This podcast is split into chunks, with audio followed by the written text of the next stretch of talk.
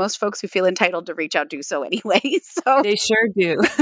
I would love to encourage everyone else to be submitting and reaching out because the publishing world can use new voices and fresh experiences. And we want to hear from you. So please do reach out.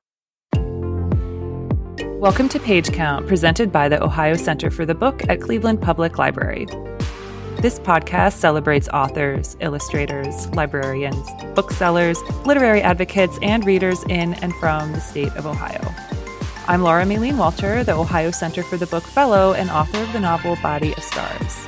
Today, we're speaking with Kristen Elias Rowley, the editor in chief of the Ohio State University Press, which includes the 21st Century Essay Series as well as the literary and trade imprint Mad Creek books. Kristen is here to discuss her work as an editor and to critique three nonfiction submissions from Ohio writers. Kristen, thanks for being here and welcome to the podcast. Thank you. Thanks for having me. Well, I'd love to start by hearing a bit more about your work with the Ohio State University Press. Can you tell us when and how you entered that position and what some of your key responsibilities are as the editor in chief? Sure. I have been working in university press publishing since 2006, but I was recruited in uh, 2015 to come and lead the editorial department at the University of Ohio State Press. So they recruited me to be their editor in chief then, and I came on to sort of lead the direction of their editorial program and had been doing trade projects at the University of Nebraska Press, where I was before. And the director of Ohio State University Press asked me when I came on board as editor in chief if I wanted to also acquire trade projects here at the press.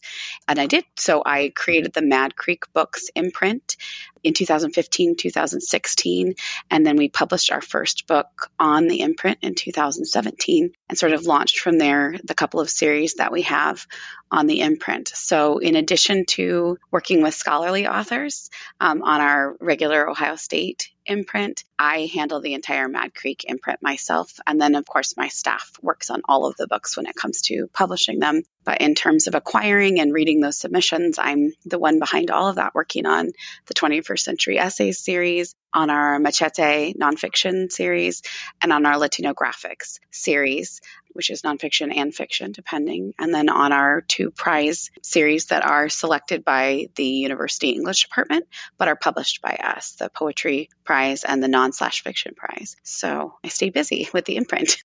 Definitely, it sounds like it. And I'm wondering for any listeners out there who might not be familiar with how university presses work or how academic publishing works, can you discuss how an imprint like Mad Creek Books is different from the scholarly side of things? Sure. So, on the scholarly side of things, and the reason why we created a separate imprint was to sort of help delineate between those two. On the scholarly side of things, all of our manuscripts are sent out to scholarly readers in the field.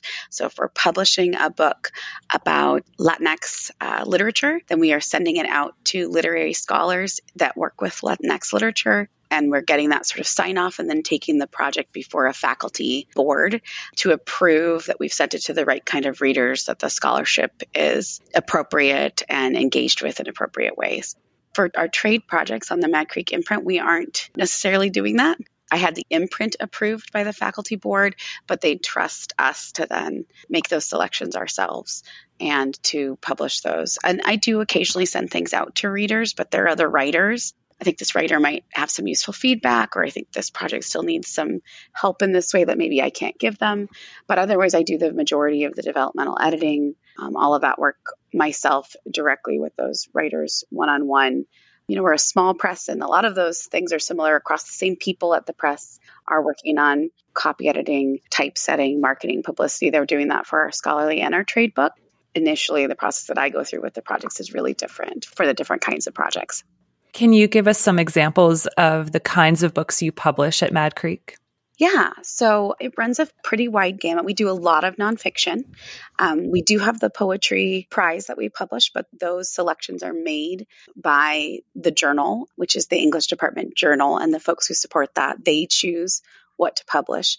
And then I work with the authors on preparing the manuscript, and, and we do all of the marketing and publicity there. But in terms of the kinds of books we publish, I can give you just a few examples of things coming out right now. The winner of our most recent Gournay Prize, which is our essay prize for uh, writers who it's their first book of essays, is Christina Imperial is the most recent one that's coming out in print this spring, and it is called Mistaken for an Empire, and it is a very hybrid manuscript, um, nonfiction but poetry, and is about being a dual citizen US and Philippines.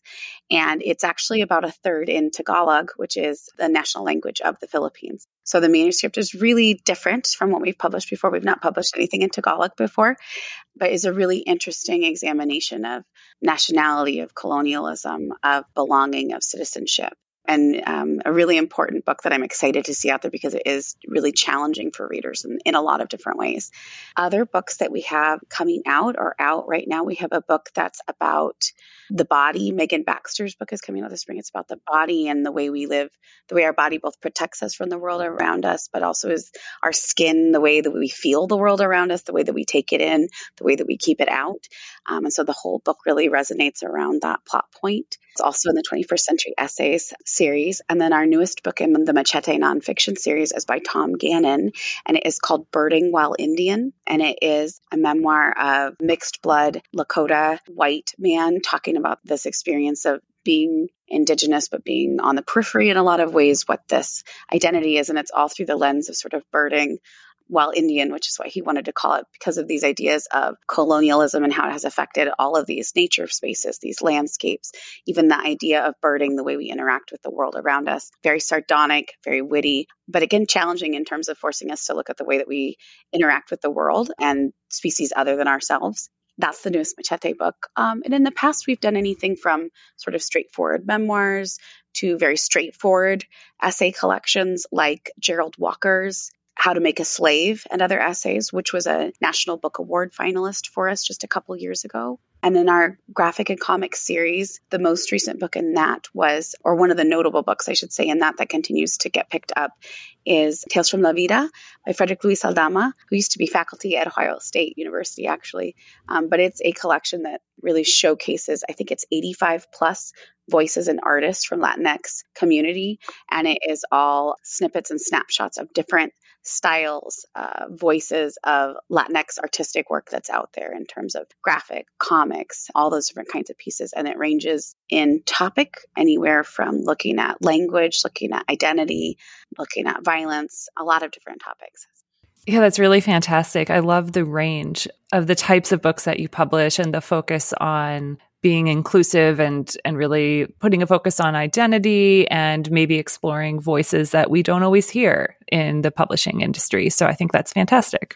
Thank you. That was very much our purpose in when I created the imprint was to look at what voices aren't getting the opportunity to be heard because they've been told their stories can't reach a mainstream audience or that not enough people will be interested in them or it's a little too experimental or hybrid or doesn't fit neatly in one place or another. And that was really the impetus for creating the whole imprint in 2015. Well, so speaking of being an inclusive place for writers. Can you talk about the submission process? So, if a writer has a nonfiction manuscript, maybe essays or a memoir or something hybrid, how would they go about trying to submit to Mad Creek? Do they need an agent? What is the submission process for them? So we work with agented or unagented authors. That doesn't matter. You know, sometimes it's I know an agent, and so they'll send me something because they know that I'll like it. But the majority of what I publish comes from unagented authors, especially because we've made a commitment to working with diverse voices. That means a lot of folks that maybe haven't found a publisher prior to this or whose work hasn't been able to place somewhere, or maybe they need some help and some developmental editing to get the book where it needs to be. So it's not uncommon that I work with folks that are unagented and I take queries via email so if people just want to know, does this sound like something that you would be interested in or that might fit the imprint? If someone wants to send a sample of their work, though, I ask that they use our submittable portal simply because my inbox is very full. And so submitting uh, manuscripts or parts of manuscripts to my email is not going to be good for anyone. So we have our submittable open most of the year. It's closed right now, but I'm getting ready to reopen it this week actually.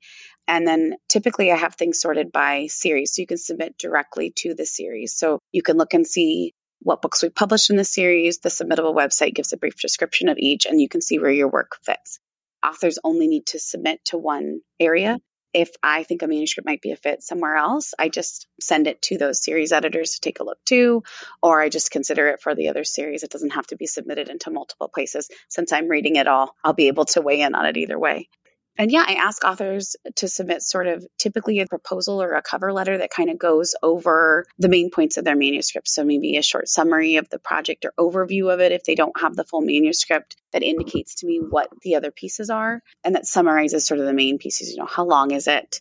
Has any of it been previously published? What makes this different from what else is out there? And I would say that's what's really important to me is really the author taking a stab at what makes this project important? What makes this new? How's it going to speak differently? Why has no one else written this project before? What am I doing that no one else has done before? That can be really helpful in thinking through, especially because I receive so many submissions. What makes this a little bit different from anything else I've published? I get tons of wonderful manuscripts, you know, work from wonderful writers. So it's not about publishing the 12 books a year or the 10 books a year that I think are worth it. It's how do I pick only 10 or 12 books from this, you know, several hundred that I get that are worthy of publication, how do I decide which ones we can do the best with, that we can be the best partner for the author, and that we can be the best platform for that particular project? So I don't care whether authors send a 25 page sample or if they have the whole manuscript attached, as long as they attach some kind of proposal or cover sheet that goes over those other pieces. Any format is fine, and it doesn't need to be the first 25 pages of the manuscript. I always tell authors to send me the strongest section of the manuscript. So if you have an essay done that's going to be the sixth essay in your project, but you think this is the most polished, the best representation of what this collection is going to be, send me that, even if it's a chapter from the middle of a novel. If it's the best representation you have and it's going to get my attention, like send me that. That's really good advice to hear because, in general, the common advice seems to be agents and a lot of editors want the beginning. They want it to be able to start and already be great in the beginning and ready to go and ready to publish. But it sounds like, based on the work that you do and maybe the special kinds of projects that you look for, you're really looking for something that stands out to you in a very specific way. And so, do you work with authors if you love an idea, if you love the project, but maybe it's not completed yet, or maybe parts of it are complete, but parts are really rough. How much do you work with an author, or how in place does the manuscript already need to be by the time they're pitching you? I think it really depends on the project, but I am a big believer in the editor and the author hopefully being able to be collaborative partners with each other in a really useful way, especially as we look at who's getting published and who gets the opportunity to publish. I think too many writers are turned away because, you know, they haven't been at one of the prestigious MFA programs or something where like yes, they've had the chance to polish their work in really productive ways. And so every year I'm more and more I try to do more with developmental editing. University presses don't often have time yeah, almost no one does. So that's great that you do. I do a lot more of it now than I used to just because I feel like it's really important to the mission of Mad Creek and the mission of University Press Publishing. So I just make more time for it than I was told I have so that we really can live up to our mission in that way. So for that reason, I don't mind if an author reaches out with just one piece of that manuscript ready and polished because maybe it gives me the opportunity to weigh in before that other work has been done on what I really think is working or what I'm worried about not working in the scope of what their other plans are or maybe they need feedback at that point and direction. I have one writer who I've worked with for several years on their manuscript as it's gone through different iterations. One of them being sort of the essays back to memoir sort of concept or flow. And I think they had really tried to force it into the more of an essay structure when in reality it had more of a connective memoir feel to it. But that's the conversation we got to have really early on. And so they were able to redirect really productively in a way that I think has been a benefit to the manuscript. And I'm always really careful to centralize the author's vision within that. So I think it's great if authors are open to feedback and want that feedback early. I don't mind that process starting if authors just have one chapter or one piece or 20 pages or whatever that looks like polished. As long as they have a vision for the rest of the project, they can fill me in on that. I'm open to that changing as long as they're open to it changing. But I do want to see that they have some, you know, not just I have 20 pages. Do you think I could turn this into a book? I need to know right. a little bit more than that. Yeah. But hopefully that writing piece gives me an example of their writing capabilities and of their voice, because that's going to tell me too if there's potentially what's different about this project and what might make it stand out in the crowd. But I don't expect authors to come with a polished, you know, 60,000 word book. Um, I just think that's unrealistic, especially if we are looking at folks who maybe haven't had that background in a lot of different ways or that don't have that kind of support if they're not at an institution where they're like getting support on their writing development or those kinds of things.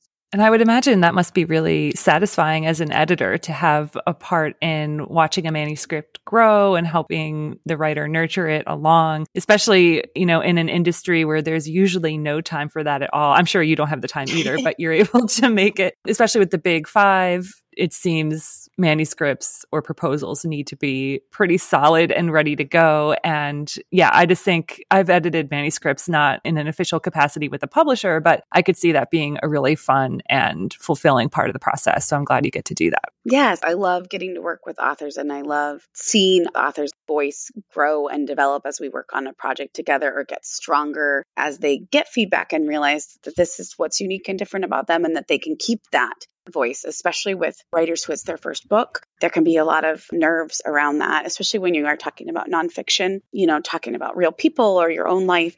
And so to get to be a part of helping validate people's experiences and that they should get to relay them in the way that they want to, it is one of the best parts of my job. If you were to look a bit more broadly at the publishing landscape for creative nonfiction right now, do you have any insights you'd like to share? Anything writers should be aware of in terms of the industry and trying to publish creative nonfiction? I mean, I think there's, I mean, there's a lot of things. One thing I always recommend to writers is that, you know, before you submit, um, that you're really taking a look at where you submit to and seeing what folks are publishing. I think one thing we're seeing with the industry now is a much better awareness of the kind of gatekeeping or lack of diversity that we've seen across the industry. Publishers are being called out for that more. That's becoming, I think, more prevalent in terms of on people's minds. But one thing I would advise writers to really look at is like, how is that work treated at different publishers? I guess to just make sure that isn't lip service that's happening. It is one thing I feel like we get really keyed into buzzwords or who's doing what. But I also think about things like a piece I'm not able to think of the title now, but it essentially was it focused on the book blob book cover, which was a disservice that is done to writers of color where it's let's give them a bright, colorful cover that is just blobby colors and shapes. We don't know what else to do, but this will indicate this is an important voice from a you know, you know writer of color's voice. And that to me, that treatment can speak to sort of what the treatment of the project overall or the author could be at the press. So I guess I encourage writers to look at not just who's publishing books, but how are they publishing them? How those voices being published? Are they being published in really genuine ways? And to talk to other writers about how they feel about working with different presses too. I do think, you know, getting to know how writers feel about their experience is important in figuring out those decisions about where to submit and where you'd like to see your work. I do think what's nice to see in the field is that there's a little bit more variety or more space allowed for writers who are playing with hybridity or blending genres. I mean, I feel like we continually talk about the resurgence of the essay, but I do think the essay, you know, we're in a moment where the essay is being more celebrated than it has in the past. And so I think there's just more space for manuscripts that take a chance on different forms, which is exciting to see. Really exciting work is continually coming out from small trade houses and from university presses. And I always encourage authors to take a look at those venues if they're not familiar with them. You know, every author wants to take a shot at the big five, and the money from those publishers is much better than from those, you know, independent or small houses. But I do encourage authors to not think, you know, if their writing isn't picked up by one of those houses or not picked up by an agent, that that doesn't mean that what they're writing isn't important or can't find a home at a really great press doing exciting and new and interesting and different work so that's something I think that is really great, even from 20 years ago, where I feel like there were less of us trying to publish trade in that way. And I feel like now, 20 years later, to see how many presses are taking that and even how many more university presses are doing exciting creative trade projects is really encouraging. You know, that's a good point for writers to remember. Most writers seem to want to start with the big five and then they maybe work their way down to start submitting to smaller presses, university presses, but sometimes you're better off with a smaller press. They might be more equipped to give you the attention, give your book the attention. If your book is a bit experimental or daring or doesn't quite fit neatly into one box, sometimes the big publishing machine isn't always going to be the best place for it. So yeah, it can be a real benefit to publish with a smaller publisher, I think. Okay, well, we can move on to getting your professional insight on three excerpts of creative nonfiction these were sent to me by actual Ohio writers. And as always, I want to thank the writers who submitted their work. I think this is a definite act of bravery to share your work in any capacity like this, but also to have it on a podcast. So, writers, we are really, really grateful to you. And I'm grateful to Kristen for offering some feedback. Now, just to mm-hmm. set the scene, I did not ask the writers for a detailed proposal or anything like that. A few of them I did ask if they wanted to submit extra context. A few of them did, and, and that will help, and I'll share that context. But otherwise, I asked for the first two pages. I won't read them in their entirety, but I'll read a few little snippets and we can talk about it and we can pretend maybe you had this piece land in your submittable and what you would think or what you would recommend. Okay, our first submission is called Acceptance. It is part of a longer creative nonfiction piece, and it is by Erin Holden. And I will read a little bit from the first paragraph. In the bottom of suburbia, I grew up in a two story basementless slab. It had white aluminum siding, a breezeway that connected a one car garage, and a hilly backyard enveloped by a red wooden privacy fence with its horizontal cedar strips woven intricately around their vertical counterparts. I'm sure it was once the most beautiful fence in the neighborhood. And then, just for time, I'm going to skip a few sentences and get to the end of this first paragraph. Dilapidated and brittle, it slowly fell apart until just the post remained, with rusty nails that snagged our shirts, pant legs, and sometimes even our skin. From there, the piece goes on to discuss the speaker's parents. Um, the fence is coming back as a motif. The speaker is a young child named Aaron. There's, I thought, a fun moment with different Aaron, A A R O N, of different ways to pronounce the name, which was kind of fun. It made me think of Key and Peele, if you know that sketch. And it ends with a line, I'd hide under the kitchen table with my matchbox cars, circling them around legs and feet while the party madness raged. I'd drift into another realm. So, Kristen, when you read this two page excerpt, can you tell us what your first reactions were um, and what you thought of this piece, how you experienced it? Yes. So I was immediately pulled in by the description in terms of the setting, describing this sort of cross section of suburbia and this you know, the way they describe the aluminum siding, the fence that's dilapidated, particularly the sentence about the rusty nails that snagged like even their skin.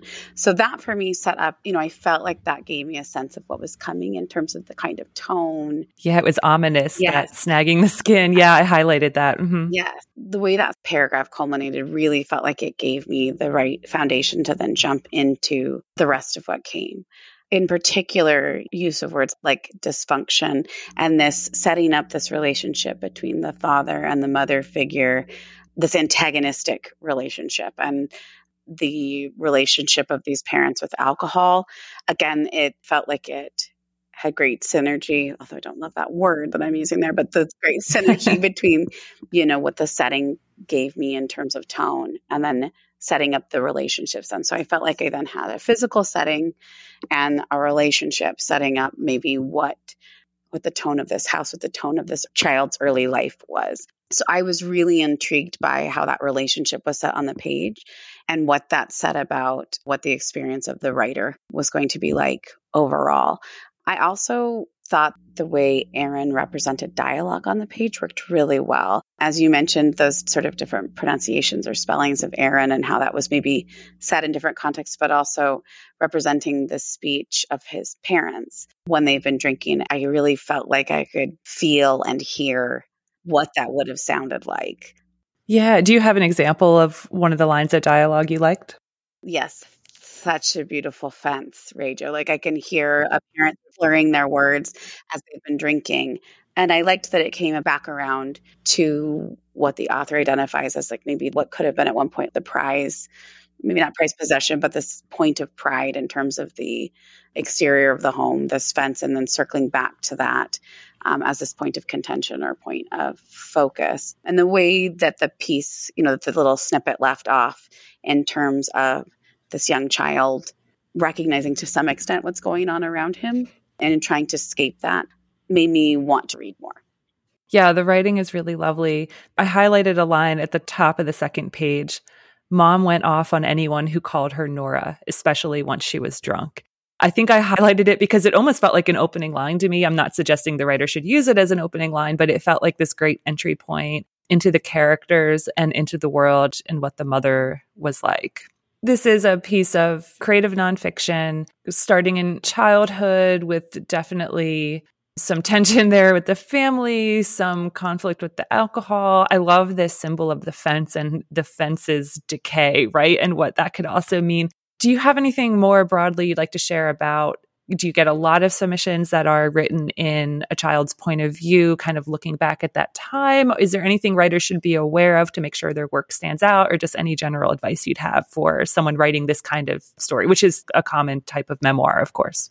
I do think what's really important for writers to think about when they are writing either significant portion of their memoir or piece from their vantage point as a child is to really think through what as a child they were recognizing and what they maybe weren't recognizing until later on. I mention that because sometimes it's easy to slip between the two and a lot of it will work and then I'll get to something where I'll think is that really a realization that a child would come to? And of course every child is different. So these are questions I ask my writers when I'm editing their work is is this something you really did realize at the time is it something you came to understand later?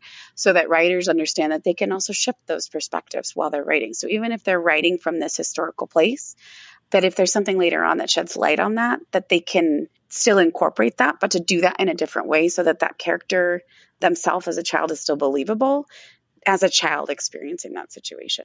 I think it's done well in this piece at least from the snippet i read. Everything feels like something depending on the age of a child that a child could pick up on.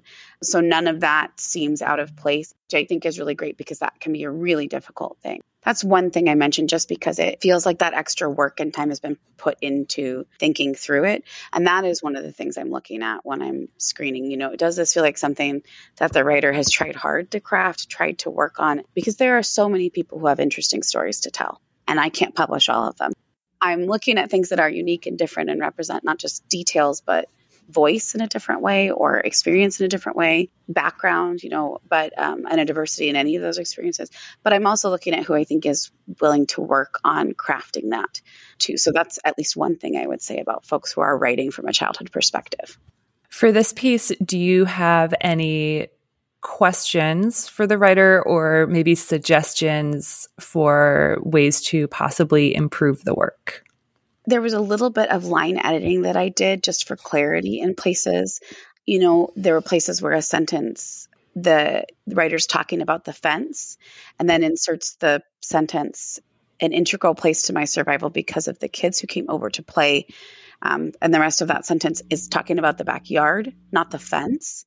And then the next sentence is about the fence again. And so for me, it was that space looked like at first it referred to the fence. And so that sentence or that paragraph could be tightened a bit to either remove that sentence, put it into a different place, refer to the backyard space, and then back to the fence. So that was one thing that, again, is very picky, but is the kind of fine tuning I would do with an author. It's not something that would put me off of the piece by any means, but it is a thing that could be strengthened.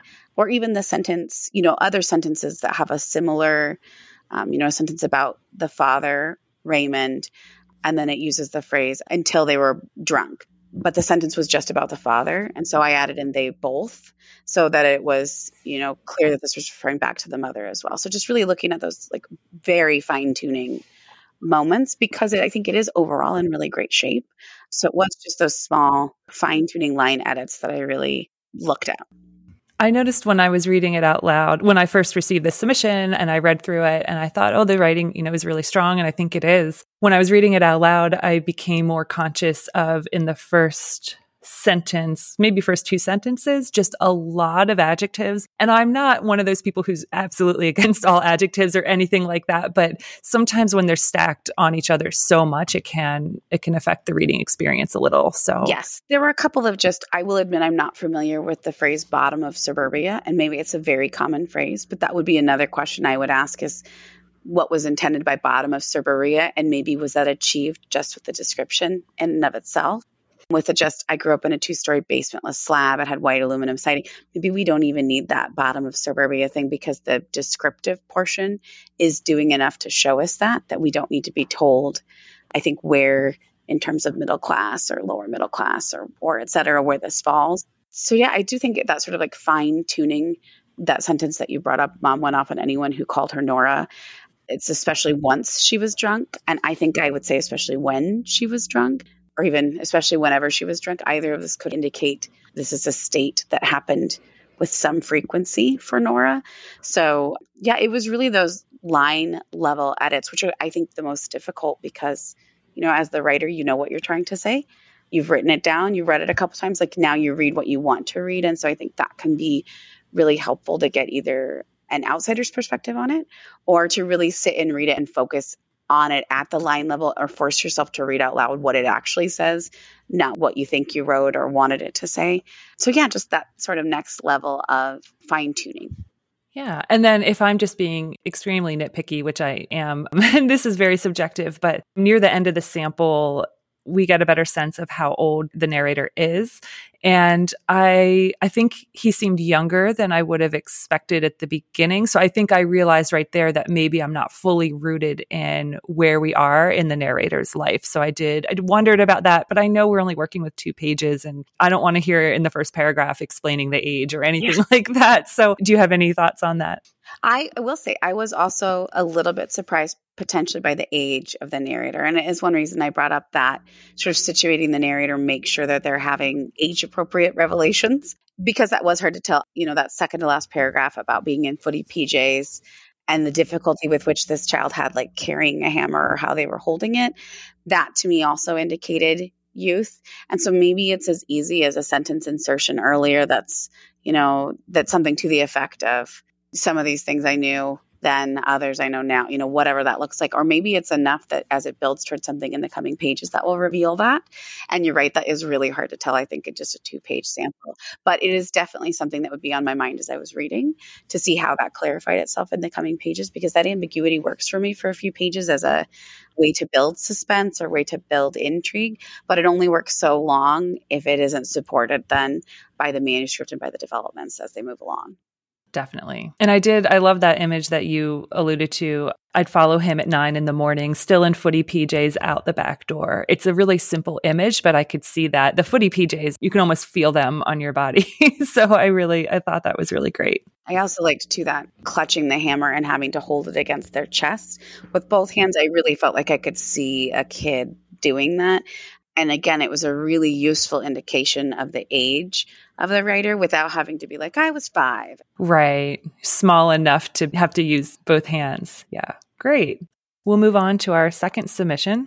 The author included a brief author's note I am sending in the first two pages of an essay called Can You Smoke Weed on Mars that talks about my early experiences with marijuana, the circumstances that led to my first time smoking, and how I equated being high as a way to get closer to God on a spiritual level. It is one of the coming of age stories the author is including in a set of memoirs about growing up in the late 90s and early 2000s and as she writes all of my shenanigans. so I will read just a little bit from the beginning. It opens with an epigraph from the author, who is Silk Allen.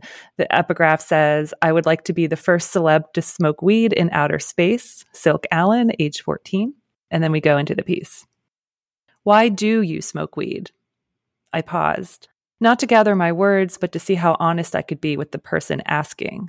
I looked into their eyes and saw nosy amusement, not the sincere thoughtfulness that I always look for before answering any personal questions.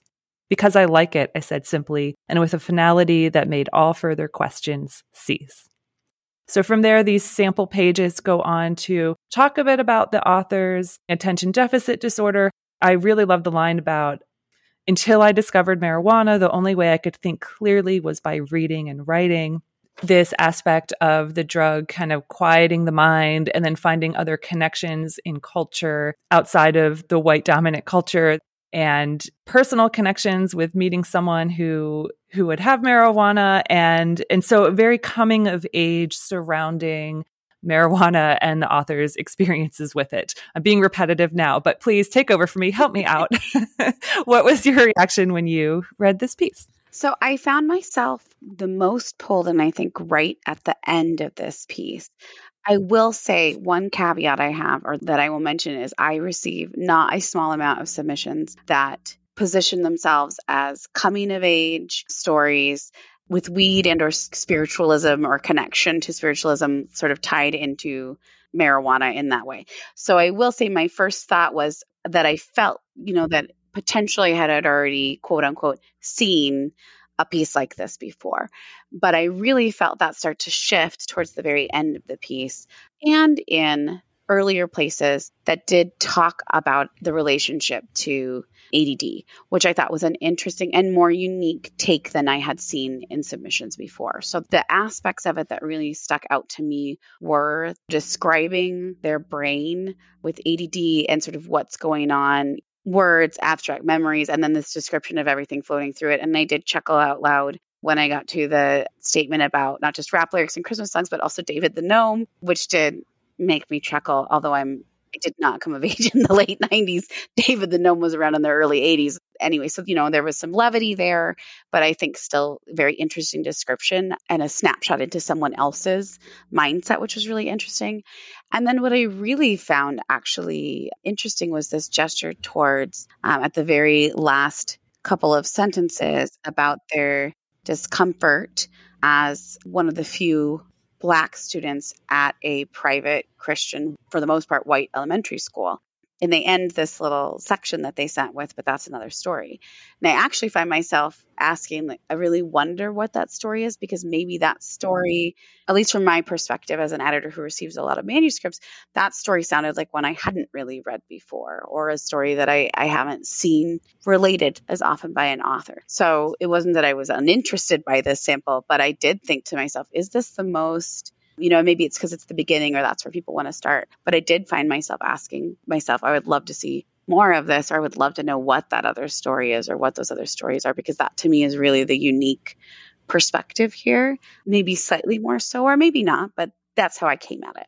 Yeah, I was perking up at different points. Earlier, the author mentions growing up reading books like Sweet Valley High and Babysitter's Club, also of my era, but then saying leaving those behind because they're basic white girl problems, leaving those behind for the rap music that would include a lot of mentions of marijuana, even though that wasn't on the author's radar yet. But then where I was really starting to pay attention was the friend named Mika is introduced who's cooler, taller, and prettier than me, and most importantly, experienced everything before I did. You can really hear the author's voice start to come out in this section. I highlighted because I laughed at this part. One day I had to stay at Mika's house after school. And when I walked in, she was on her cool ass house phone that lit up when someone called. And in parentheses, yes, she did have her own phone in her own room, three exclamation marks, which is just really fun. And you get a sense of that tension between the friends. Someone is, you know, the cooler friend who has more things, right? Maybe about to introduce you to a new world,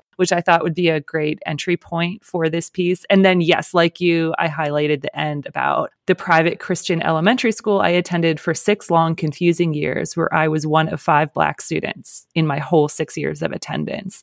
And ending it with, but that's another story. I'm thinking, well, I'm ready to turn the page, you know, and get to that story. Absolutely. Yes, I thought the same thing there. And I will say the part that you mentioned too about leaving those books about basic white girl problems, I didn't get a sense until the last sentence or last two sentences why they're abandoning these basic white girl stories. I couldn't get a sense of if this was a writer who's trying to live through other experiences other than their own, or is just tired of basic white girl stories and wants more advanced white girl stories. wasn't until I got later on that I thought, oh, that's probably a good reason to want to abandon basic white girl stories is if you don't feel like they're representing you in any way and they're a replication of what you're seeing around you in a school where you could potentially feel isolated or different than a lot of your classmates. Not that that needs to be revealed like an again an author can use those cues to the reader in whatever way that they want and, and reveal to the reader in whatever sort of slow reveal they like what they're trying to get across.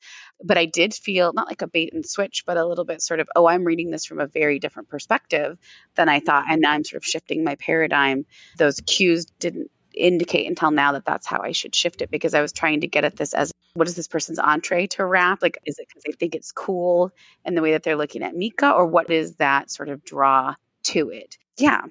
I highlighted one line that I had maybe a suggestion about. So, to carry on the basic white girl problems line, those books about basic white girl problems took a backseat to the stories being told in rap that mentioned activities that I could relate to and actually see going on outside my window. When I read that the first time, I highlighted the last part of that sentence activities I could relate to. Okay, but what what are those activities actually see going on outside my window? Okay, well what's going on outside your window? I think that was when I wanted specificity just to give us the texture of the life. What is it like where this person is? So I thought that could be a helpful way of trying to get more of that texture into the pages. I think so too, because immediately what I focused on was that the writer elucidates that even if I didn't grow up plucking roaches out of a cereal box like Ghostface Killah, so they elucidate what they didn't do, but we don't get a sense of what they did do or did see or did experience. And so, yes, I also felt that hole there. And I think almost read past it because it was an absence in a way that didn't get filled. Yeah, absolutely. So I'm really intrigued by your mention that you get a lot of pieces about marijuana and the connection to maybe some kind of spiritual awakening or something around the drug. I guess I never would have thought about that, but it is good to keep in mind that there are certain topics that come up a lot in editors' inboxes. Maybe for some editors, it's grief stories, or I know for some literary journals, it's affair stories. I just had a conversation with editors about that with Mid American Review. So this is one I hadn't really thought of. Is there anything you'd like to share more broadly about common stories that come up? And of course, writers can still make anything new, no matter what the topic is or how well trod it is. But what do you think writers should know when they are approaching topics that might be more commonly used in writing? Maybe it's not necessarily marijuana and spiritualism as much as it is potentially drug use and spiritualism or drug of some kind that is maybe a trend I see in submissions periodically or something I get a lot of submissions on.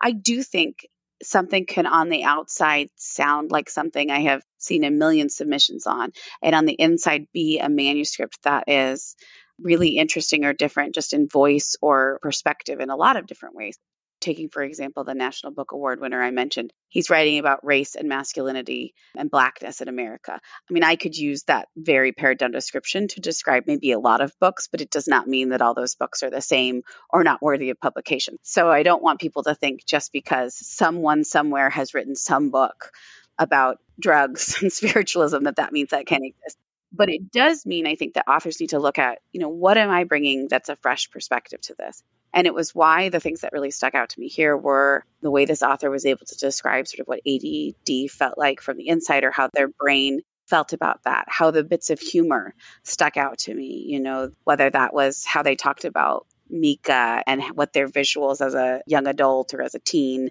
of Mika's life and why they looked up to them, why that stuck out, or just the humor in little places. And certainly why, but that's another story about situating what sounds like an experience that maybe not a lot of people had also stuck out to me. So that's something, especially in proposal materials or a cover letter, I definitely want to see. The other kinds of things I tend to see the trend or that over the years I get submissions on all the time are I tend to get a lot of grief memoirs and also caretaker memoirs, which can sometimes be combined with grief memoirs. And again, it isn't that there's no place for those manuscripts, but it's really looking at what am I bringing to this that is different, or why is my perspective, or my story, or my voice, or my form or genre, whatever it is, why is this different than what has been out there? And especially for an imprint like Mad Creek, where we're really looking at trying to represent a diversity of voices and a diversity of experiences, that's already something we're asking about because we want to give people a place to put forward stories that aren't portrayed in the mainstream for whatever different reason. But those genres in particular, I would say, or those kind of subject matters are the ones that I tend to see a lot of submissions in. So the ones I would especially caution writers to think through what is making my perspective different maybe adoption narratives. And again, it doesn't mean that that's not a really important manuscript, but I may not know that from the sample you submit or from the cover letter that you submit if you don't recognize what's already out there or engage with what's already out in the field and in the world.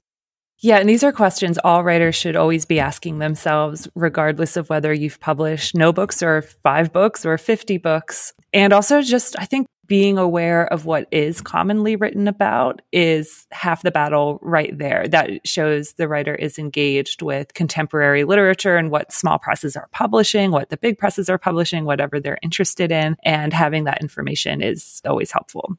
Okay, our third submission it is an excerpt from an essay called Dragon Pearls. It is one of seven essays in the writer's anticipated collection called Steeping. The writer includes in her author's note in late July of 2015, my sister was flown to the Mayo Clinic for a series of experimental surgeries. She has a rare heart condition. And I won't read through everything, but suffice it to say, it sounds harrowing, an extreme condition that involves several comas, 104 cardiac arrests, having to take over 20 pills a day to stay alive. Learning about and drinking tea became a form of coping through my sister's situation and being her trusted caretaker. Steeping consists of a combination of experimental essays that will follow the story of the caretaker, a family member, and a person who loves someone whose life expectancy is always questionable and uncertain. It's a collection of grief, family, love, and tea. For this piece that we're going to look at, it has some creative formatting, as you saw. So I'll try to describe it for our listeners who can't see it. But basically, one part of the story, there is a myth, a fictional myth about tea that runs on the left side of the page, a left column. On the right side of the page, there's a column about the author's personal story. And in the middle of the page, beyond those columns, there is research and facts about tea. So we've got kind of three layers going on. The hope to make connections between the two stories told on both sides. The author is Cassandra Lawton, and I'll read just from the beginning. It's one of the middle sections Dragon Pearls. Each time I brew jasmine dragon pearl tea, I watch it. When the pearls unfurl, their forms sink and rise within the infuser filled with boiling water. Some look as if they're growing limbs, crawling along the bottom for an escape, while others mimic flowers blooming. Eventually, over the course of the four minute steeping time, many unfold like mist rising out of a ravine as the work of those who hand rolled the balls come undone. And I'll stop there, but it goes on with a lot more beautiful writing. So this one is definitely experimental in form. Tell us how you reacted to this piece when you read it. Sure. So I was really intrigued when I read, you know, this is a caretaking memoir, but I'm juxtaposing it with tea. I thought to myself, that is not an angle I feel like I have ever seen anyone submit to me, which immediately then perked up my interest in sort of seeing it. And I'll return to the formatting in a second, but I did like this idea of sort of these three strands accompanying each other and how they're being laid out on the page. I thought the description was excellent in what you just read, that whole section where she's describing what it actually looks like as the tea is steeping. I thought that was really evocative. It didn't feel overwritten. I felt like I could really see what was happening, even just looking at these little beads and even the acknowledgement that some of these balls don't unfurl, that they just kind of sink to the bottom. That this idea of not fulfilling their purpose, I thought that was a really interesting way of looking at that. I did like that the sample that the author provided too also gave a little bit of each of these sections. So we got that bit about tea, we got a bit of the fictional myth, and we got a bit of the personal real-time contemporary story of the of the sister and her as a caretaker of her sister. So I felt that the writing was really strong in this piece. I definitely had some questions about not just format but some I guess like underlying questions, things like she refers to the section as the myth or fiction on the left side of the page. And I found myself asking, is this a fictionalized account of an existing myth from another culture? Or is she calling this a tea myth, but she has created it? And so I did have some questions about how that was being represented and what it meant. I definitely had those questions too. And I even very briefly tried to look it up and I didn't really find anything, but I also didn't dig too deeply because there is a difference. We should talk about that. If someone is taking a myth from another culture and reimagining it versus creating one, what do you see as possible differences there? Yes, especially I feel like using that word myth to me says that we are looking at potentially the belief of another culture or another country or another potentially religion. And so I think the use of that word to me indicated that it was from an existing story that someone else is telling. So I do think authors should be careful about the use of that word if that's not what's happening or to situate it as creating a myth or a story. I think if you wanted to still be able to use that language. So I would, in a cover letter that was going to be fully fleshed out, I would want to have a better understanding as the editor of what exactly is happening in those portions, where exactly that comes from. Because I do think it's important, especially if we're borrowing from other cultures or riffing off of or building on things that we're thinking about what we're building on and that we are clear in those expectations. So I don't ask my nonfiction writers to have notes or footnoted notes on their books, but if they are borrowing significantly, it's not uncommon that we would have a note section in the back or for further reading or for this piece, I look really closely at this particular myth and I'm rewriting it here. So, that I think is what I would definitely want to see in particular with that left section. And I even had some questions about the center section, which the author had situated as facts or research about tea. Well, in the section that they provided, it's more of a description than it is what I would call facts or, or necessarily research. I think the visual is great. I really, really loved it. But I would maybe situate how she's describing that center column as being focused on tea or maybe include something about the particularities of tea, something that indicated to me, well, this really isn't facts or research. I expected more of a sort of, you know, reportage kind of feel to that intersection. And so when it kicked off that way, I thought, oh, that's not what I expected at all. And again, it was not bad. I really loved the visuals there. It just didn't fall under what I thought I was reading. right. What you expected. Yes yeah, I loved all the the growing limbs, the crawling, the blooming, the unfurling. Really great words to describe tea. I could really see it. Yeah, but yeah, you're right. It's not factual so much as an experience, which makes it a bit more similar to the column on the right side, which is the personal part of the piece. So, what was your take on the right side column? I almost wish I'd gotten a little bit more and again, that's really hard because of the work that this project is doing and that she is using these three different strands. In two pages, it's very hard to give enough of each of those. We did get, it felt like the least of that portion, which was at least in the description the most of what we got about the project as a lead in. And so that was a little bit jarring in terms of expectations versus what I was reading so I wasn't entirely sure what to do with it, but I did like the little glimpses I got of some of those visuals, even from discussions of tea and how just the use of words like slathered when she's talking about the toast or talking about how they're drinking tea to try to create calm in an atmosphere that doesn't have calm. So I felt like this setting was described really well too when we're talking about cold, tiled hospital floors, and barefoot feet. Again, all those little details to me showed that attention um, in the writing voice. But yeah, I wanted a little bit more. I think the intro I was given didn't quite match up. And I think that's really common that writers write out their sort of here's what the manuscript's going to be and here's what it's going to look like, and don't necessarily go back and adjust that after parts of the manuscript have been written and things have maybe shifted, whether in dynamic or in weight.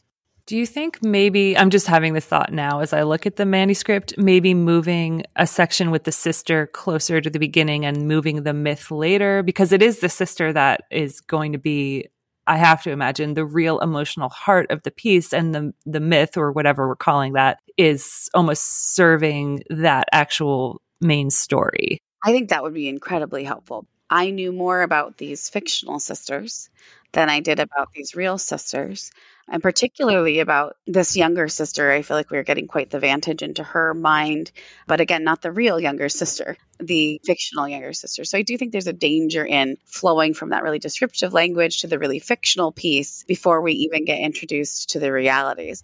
And I think the description could lead really well into the realities, especially as that tea becomes the tie in. I mean, the key here really, when you're going to work with these threads in really overt, separate ways, as opposed to you know, interwoven throughout the pieces using tea as a motif or something like that, is that you really have to be making sure each of those pieces fit, not just with the pieces around them, but that the overall arc works for the reader as well, who doesn't know already your full story or any of those other aspects. Because I feel like I should be less interested in the fictional element if this is truly memoir with that at the root and the core. And it feels like that's what it's supposed to be.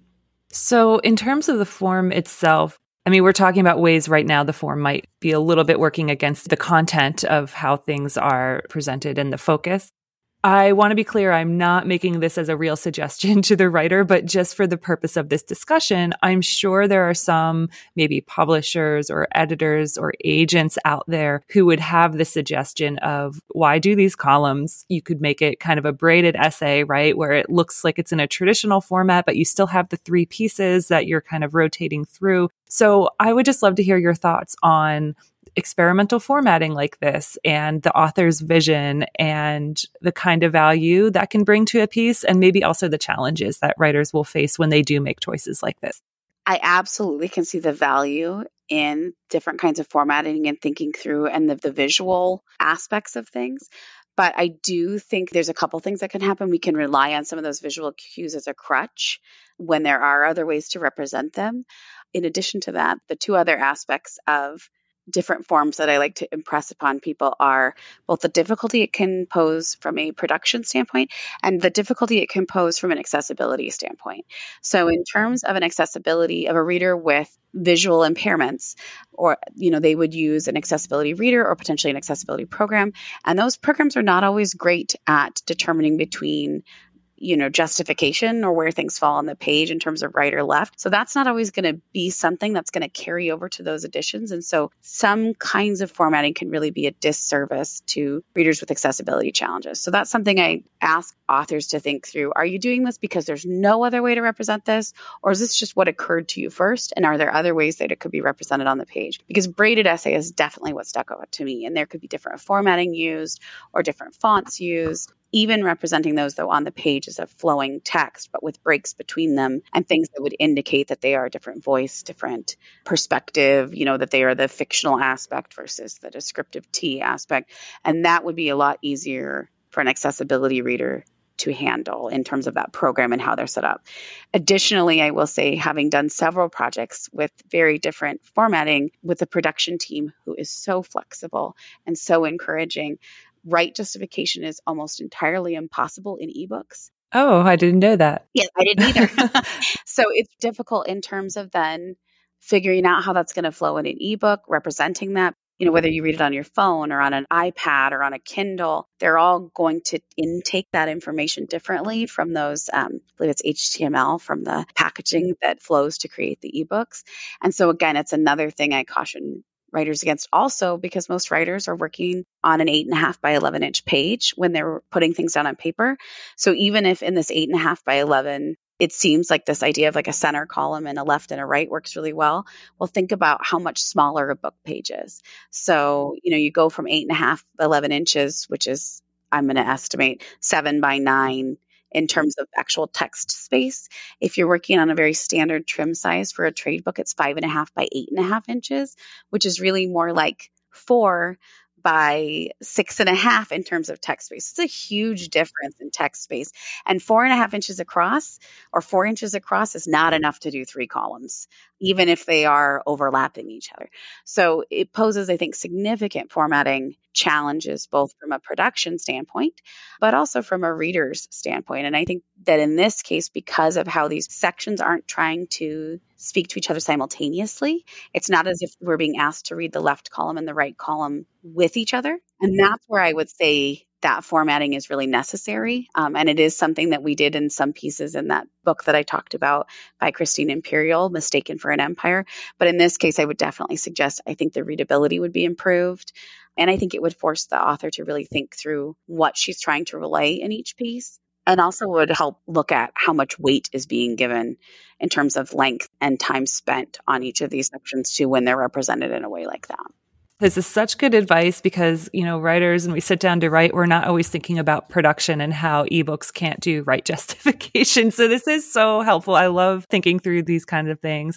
And I do want to say with this piece, I remain compelled by the subject matter, by the connection to tea, which does feel really unique to me. And even in the personal section about the sister, you know, it opens with the narrator is drinking green tea from a paper cup. And then later, I put the tea on the side table, letting her hold my hand, the sister who is ill. And it is just wonderful how tea is playing what feels like an authentic role in the piece. Yes. It's not just really being tacked on. It feels like a thoughtful addition, which I think feels pretty special. So I appreciated that. Yes. Again, because I do see so many memoirs written from a caretaker's perspective, because it is something so many people face when we're talking about um, how our healthcare system works in this country and um, and how we try to care for our loved ones. The tea aspect, the way you described it, is really authentic to the story that's being told, and like this gave me a lot of hope that the way those threads are carried out through the manuscript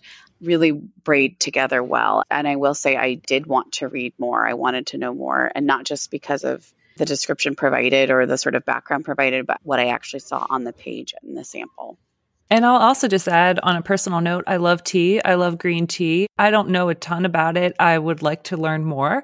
So if there are research sections in this later on, I would be really curious. I would also, I think, be curious about an intersectional look at it and where the tea is grown, the working conditions, which I'm guessing this writer will cover at some point in the collection because that seems like those are really important basic things to include. But I would be curious Yes, agreed. I tend to really I mean, on a personal level, but I do think it works well for other readers as well. Um, this concept of taking the I and memoir and really turning it outwards. And for me, those kinds of research components can really help do that and take this story to something that readers are interested in both because of the way you're telling it, but also how that personal story relates to the outer world. And so I was hoping to see a little bit of that potentially research in there. And, and I don't know if that's just elsewhere in the book, but I was also hoping that's part of this reader's goal or writer's goal. Yeah. And then, really quickly, I'm just going to get very nitpicky. I think we talked a lot about the writing, which we agree. The writing is fabulous. Love the writing. No matter how good writing is, I think maybe I'm just so nitpicky. I always have just little suggestions. So, one example is the second sentence. When the pearls unfurl, their forms sink and rise within the infuser filled with boiling water. So I immediately crossed out filled with boiling water because I felt the attention went first from the tea, the pearls unfurling and their forms, right? And they're in an infuser.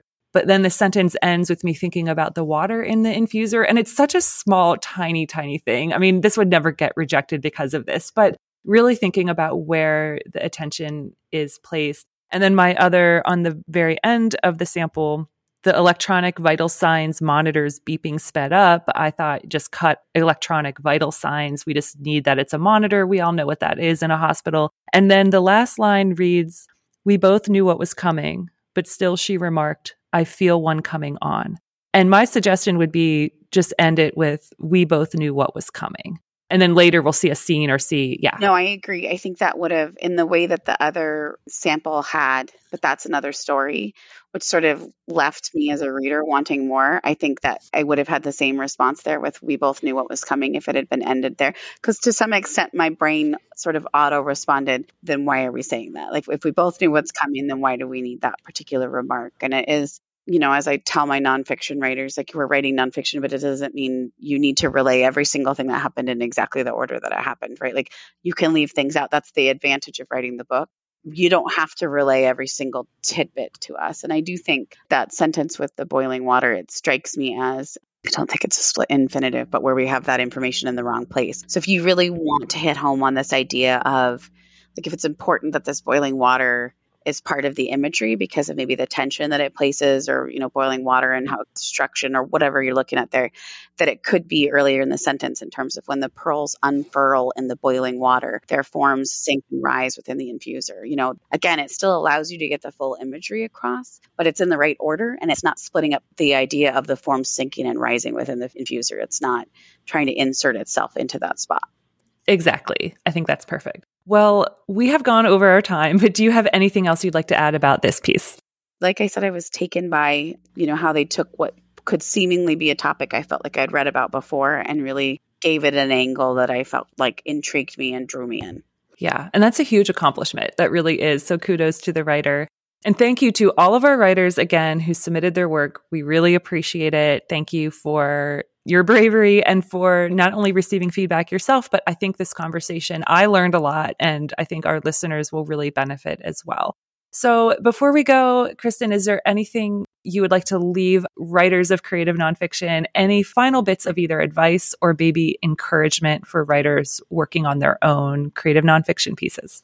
I just want to reiterate to writers that they should not be afraid to reach out to editors with questions queries. I always say, look at the website. If it says we encourage you to query us, please query us or don't think I don't have the whole manuscript done, so I can't reach out now. And I think I see, especially from writers who maybe don't have that really polished writing background or that MFA from a fancy Ivy school or from writers who maybe come from more marginalized backgrounds, a hesitancy to reach out to editors or a feeling like there is a gatekeeping there. And while that could be the response of some editors, I think any editor that you'd want to work with or that's worth working with should not have that response. And most of us are really eager to hear from folks who are outside of our network, who we don't necessarily have a connection to or we haven't read their work before and we want to be encouraging and useful. And if we can work together on a project, we're excited about that. So I really would encourage folks not to be turned off on submitting just because they don't have an agent or don't have the whole book done or don't have a lot published in prominent places that those are the voices often that a lot of us are looking for and that a lot of us especially in university press publishing or small trade houses want to be a stepping stone and a building block to an author building their career and being able to grow things from there. So i just I like to encourage writers, especially who think that they shouldn't be reaching out, because I feel that most folks who feel entitled to reach out do so anyway. So they sure do. I would love to encourage everyone else to be submitting and reaching out because the publishing world can use new voices and fresh experiences, and we want to hear from you. So please do reach out. Oh, that's a perfect note to end on. Thank you so much. You've been so generous with your time and your expertise today. Thank you for joining us. Yes, thank you so much. And thank you again to the writers for sharing their work. I really appreciated that. Page Count is presented by the Ohio Center for the Book at Cleveland Public Library. If you enjoyed this episode, please subscribe, rate, and leave a review for Page Count wherever you get your podcasts. Learn more online or find a transcript of this episode at ohiocenterforthebook.org. Follow us on Twitter at CPLOCFB or find us on Facebook. If you'd like to get in touch, email Ohio Center for the Book at cpl.org and put podcast in the subject line. Finally, follow me on Twitter and Instagram at Laura Maylene. Thanks for listening, and we'll be back in two weeks for another chapter of Page Count.